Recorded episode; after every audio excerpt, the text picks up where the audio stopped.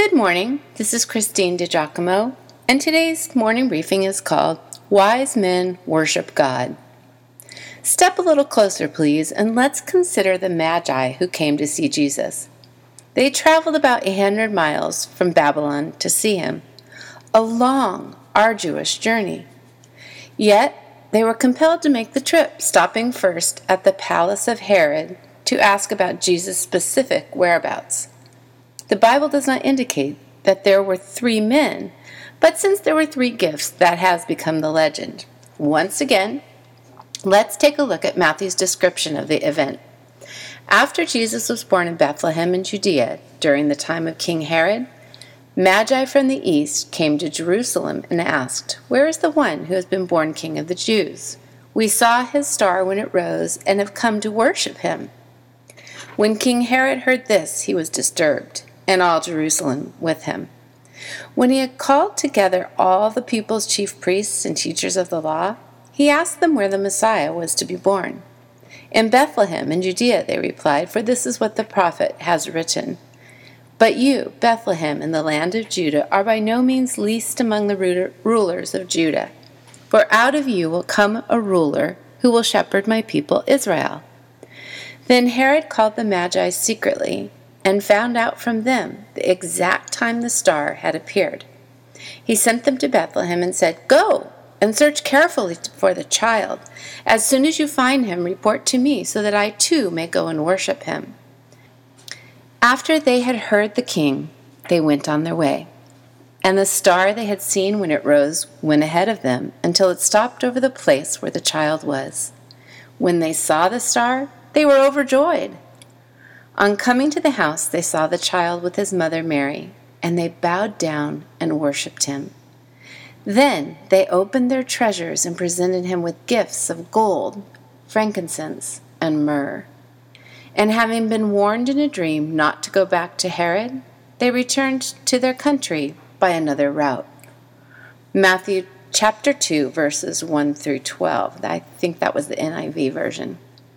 First, I'm curious why these men went in search of Jesus in the first place. Why would they travel so far?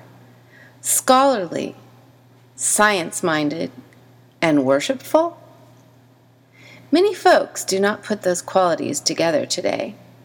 Yet, they clearly state to Herod that they came to worship the one who had been born. These men came to worship Jesus. Herod Agrippa was deeply disturbed by their inquiry since the men referred to the one born as the king of the Jews, when he, Herod, was the one who had been appointed king of the Jews by Rome. Accordingly, he called together the Jewish high priests and scholars to inquire of them about where such a person would be born. Scripture does not say they had to go and research the matter, discuss, or debate it. They knew instantly because they knew what the prophet Micah had said the leader who would rule God's people would come from Bethlehem. Micah 5, verse 2. So, too, they should have known that even the star had been foretold by the prophet Balaam back in Numbers, Numbers chapter 24. And again, you might rightly ask, how did these guys even get into the palace to see Herod? Well, it's quite likely that they were traveling with a large, impressive entourage, probably with a military escort and a gaggle of servants. The Magi's imposing arrival and their claim caused quite a stir at that palace in Jerusalem. With the prophetic piece from Micah, the travelers turned south and they once again saw the star that led them to Jesus. Matthew said, In just seeing the star, they were overjoyed. But then when they got to Bethlehem, entered the house, and saw Mary and Jesus, they did a most remarkable thing. The wise men bowed down and worshiped Jesus. This story is remarkable to me in so many ways, but to picture these men having traveled so far, literally bowing down to a toddler is beautiful. If they were disappointed to find the king of the Jews with no markings of royalty nearby, they certainly didn't show it. After bowing in worship, they gave him their treasure and made the long journey back home. Wise men, indeed wise people, choose to worship God.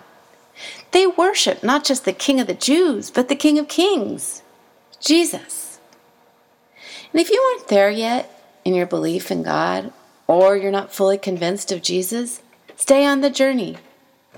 The wise men are our example that Jesus is well worth the travel, the time, and ultimately our treasure as well. If you'd like to read this or print it out, check out the references because I've got a great reference there. It's actually um, the link to the Institute of Creation Research, which is all about the star and the skies at that time. Incredible. Anyway, pastoralwoman.com, powerful Bible teaching, morning briefings. And again, the title of this one is Wise Men Worship God.